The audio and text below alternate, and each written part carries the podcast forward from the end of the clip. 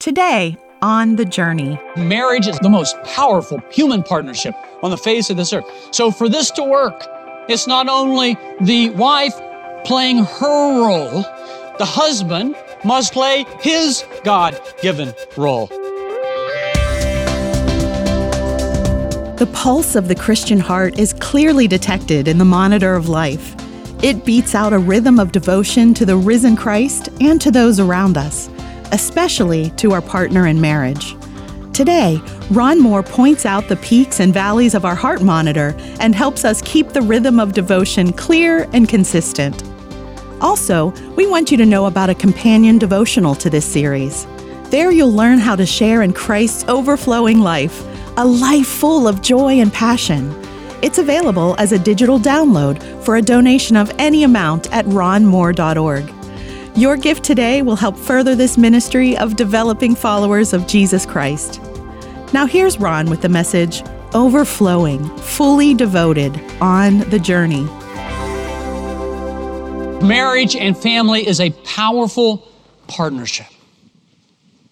It's the most influential and the most important affiliation we will ever have on this earth. So prevailing that family of our origin impacts us for better or worse over our entire lives. The Apostle Paul was so aware of the importance of family and the need to do it right. And so, as he writes his letter to this church in Colossae, he addresses this issue of family. As we continue our study through this book, we have seen that first Paul started with some doctrinal issues. There were those who were very legalistic, and Paul says it's only by the grace of Jesus Christ, by what he has done, that you can have a relationship with God and you can grow in that. He addressed a group called Gnostics who said there is some higher spiritual knowledge out there and you need to attain that. And he said that's not the deal. God has explained to us everything we need to know through his son Jesus Christ, and you can have life in him. And, and Paul gave us that beautiful picture of who Jesus is. Then, chapter three, he moved to some practical issues in Christian living what you need to do in your life and those haunting sins that come back in our lives and how we need to put those sins to death and get rid of those. And now, as Paul begins the closing of his letter, he addresses this issue of family. In chapter 3, verses 18 through 21, he gives us some very practical instruction. And I got to tell you, some very misunderstood instruction. Chapter 3, verse 18. Paul says, Wives, submit to your husbands as is fitting in the Lord. Husbands, love your wives and do not be harsh with them. Children, obey your parents in everything, for this pleases the Lord. And fathers, do not embitter your children or they will become discouraged. I'm not going to spend a lot of time on verse 20. Children, obey your parents. Very straightforward. Children, obey your parents, for this pleases the Lord. And I'm not going to spend a lot of time on verse 21, except to say this. It talks about fathers not embittering your children. And I do a daily blog as we go through these passages of scripture. And a couple weeks ago, as I was writing on that verse, I thought back to a time when I coached my oldest daughter, coached her in recreational softball. And because of my competitive nature, she had made the last out of a game, and I remember just getting on to her, and she was not a girl who cried very much, but I caused her to cry. And I remembered that, and I wrote about that. And before I put it out on the blog, I sent it to her and said, Do you remember? She did remember, obviously. Do you remember this? And I said, if you'd like to write your side of the story, why don't you do that? And she did. And I got to tell you, it was a little painful for me to read as the pressure I had put on her during those years. Didn't even realize it.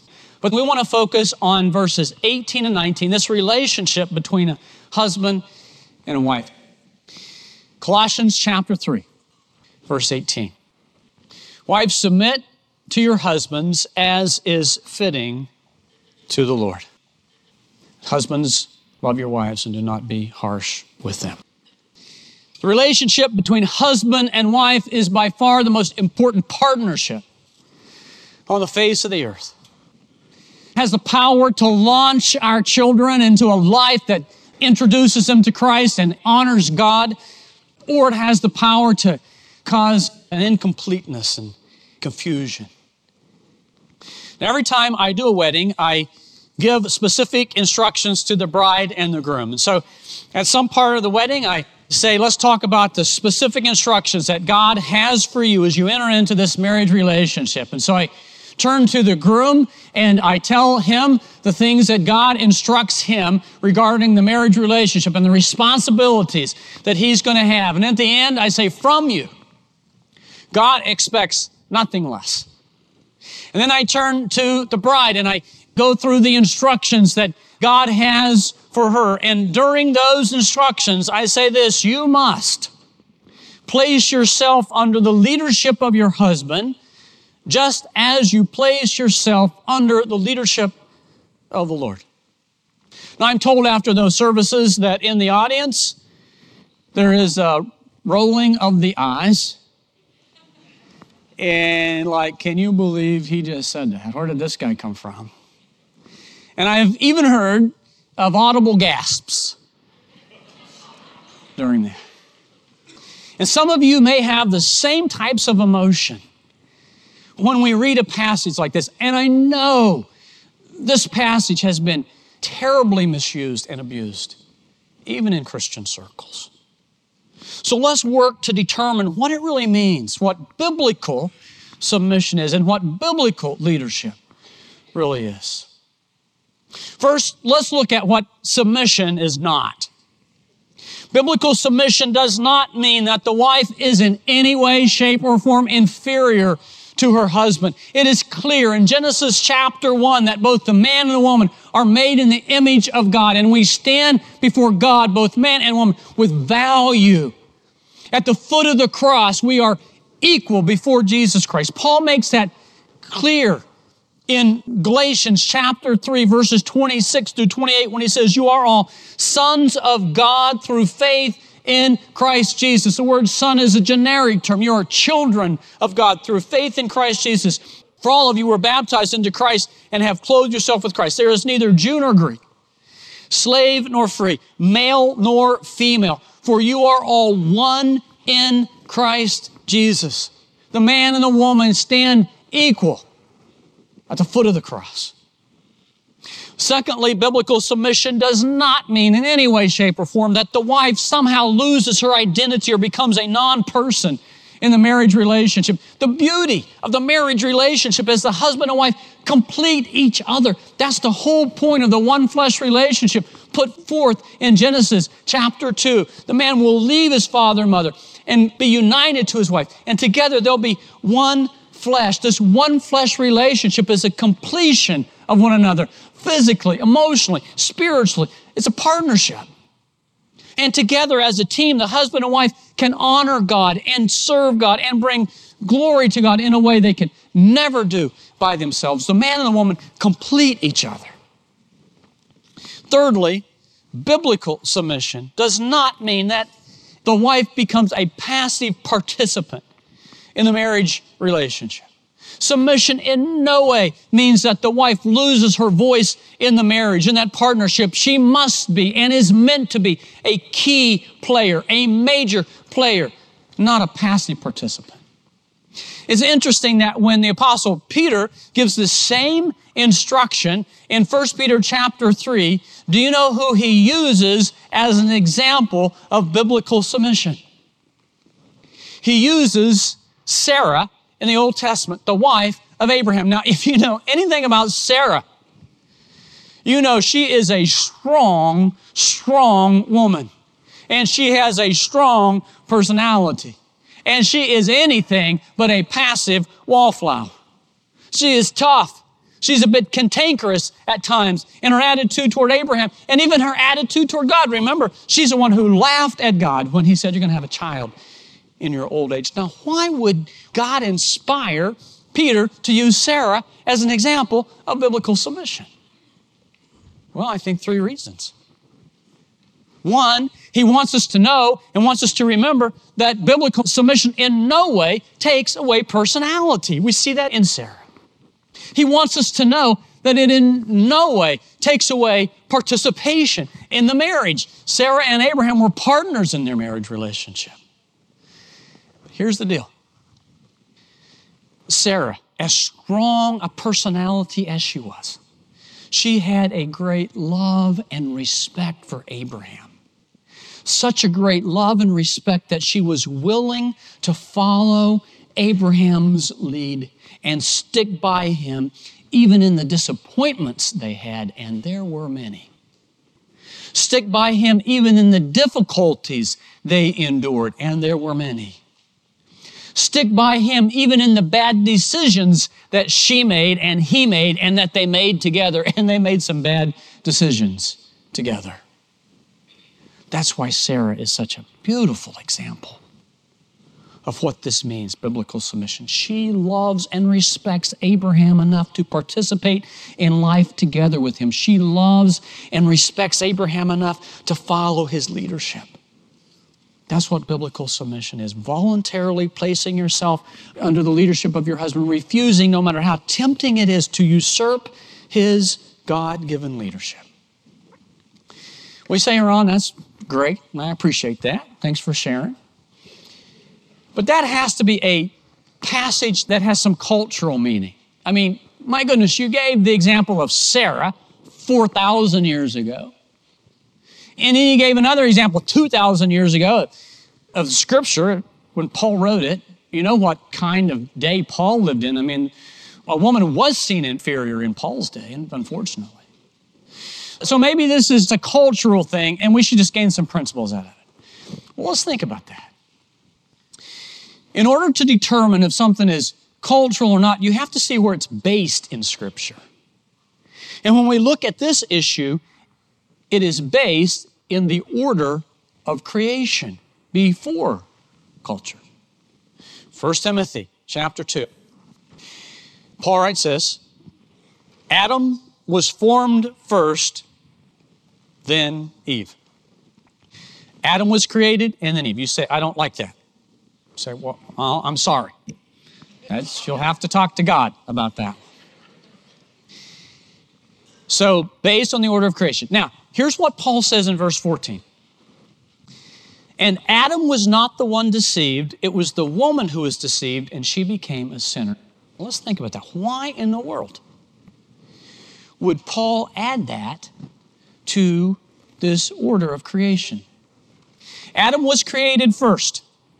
And God came to Adam and he said, You have everything here. Everything is yours to enjoy. You can have it all, except for this one tree in the garden. From that tree, you cannot eat. Now, that instruction was given before Eve was created. So Adam has the instruction. What's his responsibility? His responsibility is to share God's instruction with his wife. God had said, Adam is incomplete on his own. I'm going to make one who completes him, a helper suitable. By the way, helper suitable is only used of God in the Old Testament. God is the one who completes us. It's used one other time of a woman who completes the man. And Adam is to share that with her. Now, what happens in Genesis 3 when sin enters the world? It is Eve who takes the fruit. She is deceived, right, by Satan. Now, who is standing beside her? Adam is. Because right after she eats it, what does she do? She turns and she gives it to him, and he eats it too. So here Paul is saying, here in the first sin is the example of the woman usurping the authority of the man, and more so, the man passively standing by and not taking a godly leadership. That's seen in the first sin. And I got to tell you, there are a lot of marriages on the rocks today because that's what's happening the divine order is, gets flip flopped. And when you do that, you're not going to have God's blessing on your marriage. So this is not culture, it goes back to the divine order of creation. Another passage, 1 Corinthians chapter 11. I want you to realize Paul says that the head of every man is Christ, so we're under authority. The head of every woman is the man, and the head of Christ is God. So even Christ, there's a divine order.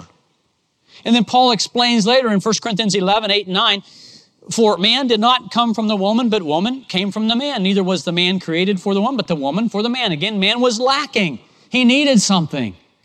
In and of himself, he was not everything God intended for him to be. And so God created woman to complete him. And in that beautiful marriage relationship, again, you can honor God in a way you can never do on your own. So, when it comes to biblical submission, here it is. A wife is in no way inferior to her husband. Absolutely not. A wife in no way loses her person or personality or identity in marriage. A wife does not become a non participant in the marriage partnership. It is a partnership. But according to God's divine design in creation and marriage, the wife is to place herself under her husband's leadership. Notice, as is fitting to the Lord. So if your name is Bonnie and your husband's name is Clyde, you don't have to rob the banks with him. There's a moral law, God's moral law, that supersedes man's actions as is fitting to the Lord. Now remember, we said marriage is a partnership, the most powerful partnership, human partnership on the face of this earth. So for this to work, it's not only the wife playing her role, but also the man, the husband, must do his part and play his God given role. And so Paul says in verse 19, Husbands, love your wives and do not be harsh with them. The word harsh has the idea of friction caused by impatience or thoughtlessness. Reckless words, the proverb says, pierce like a sword. Unkind actions pain the heart and emotions. And God in no way meant for the husband to act as a dictator, but loving leadership. The husband must love his wife how? As Christ loved the church, Paul says in Ephesians, and gave himself up for her. Here is a sacrificial love.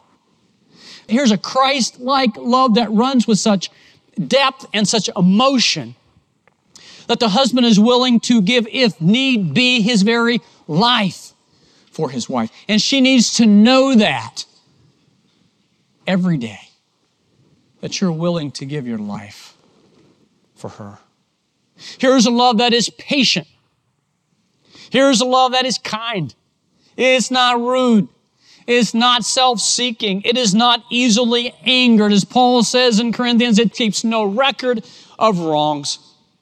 It always protects. It always trusts. It always perseveres. It always hopes. It never gives up. Now, what wife would not follow unreservedly that type of servant leadership?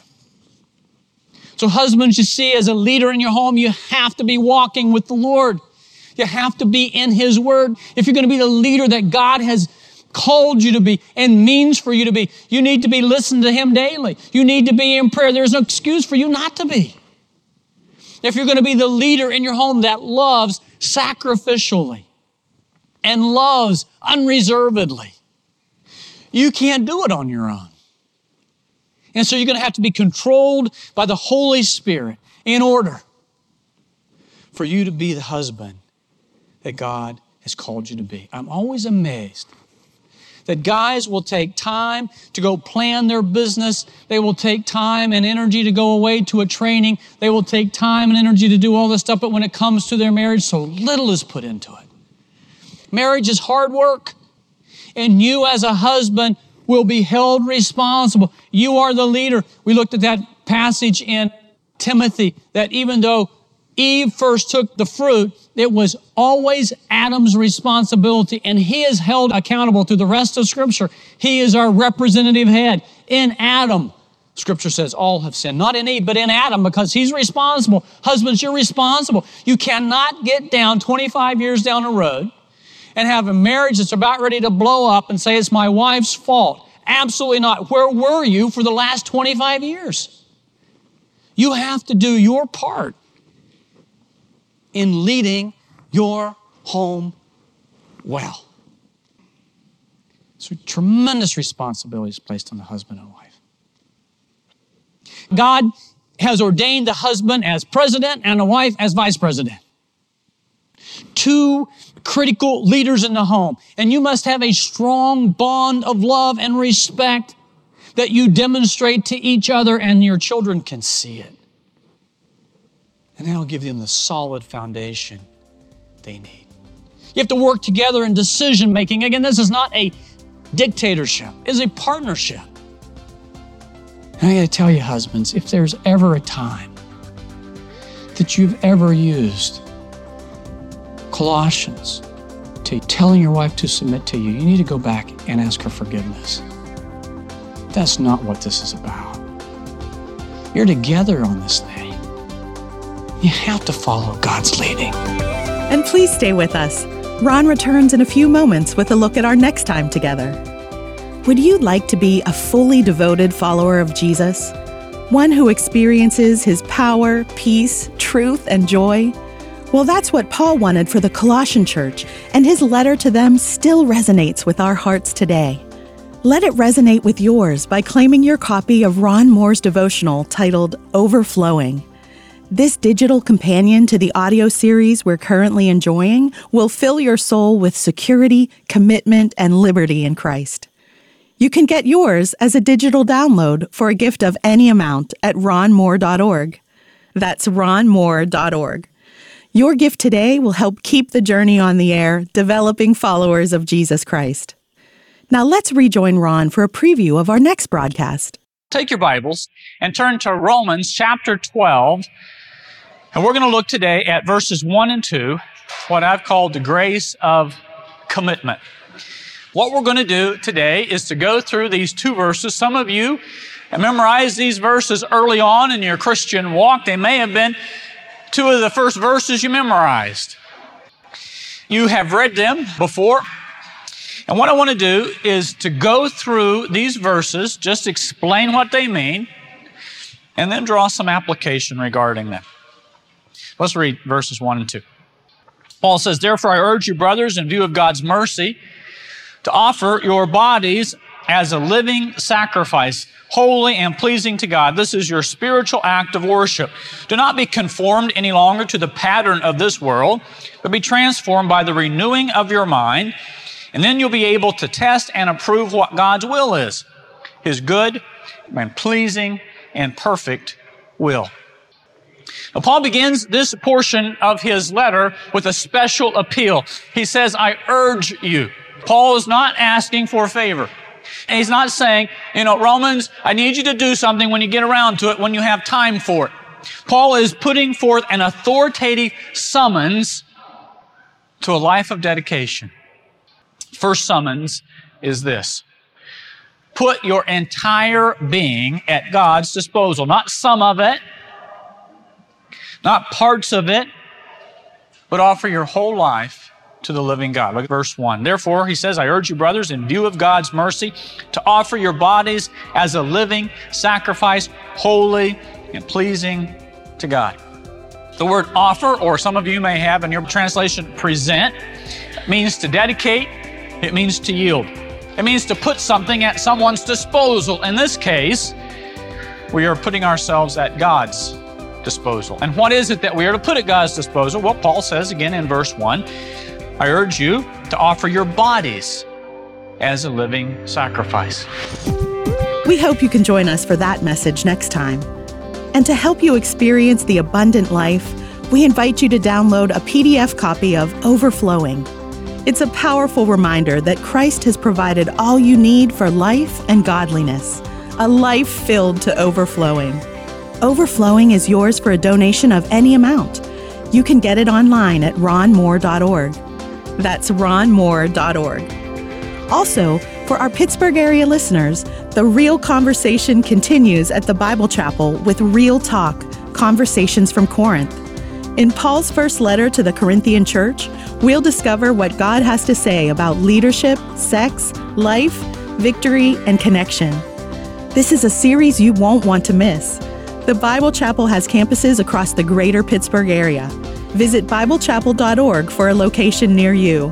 Again, that address is BibleChapel.org. And if the journey has brightened your day and deepened your walk with Christ, won't you tell your friends and family about our program? Finally, please keep in mind that the journey relies on your generous donations to remain on the air, developing followers of Jesus Christ. Your gift today will be deeply appreciated. Thanks for listening, and we invite you to join Ron next time as we walk together on the journey.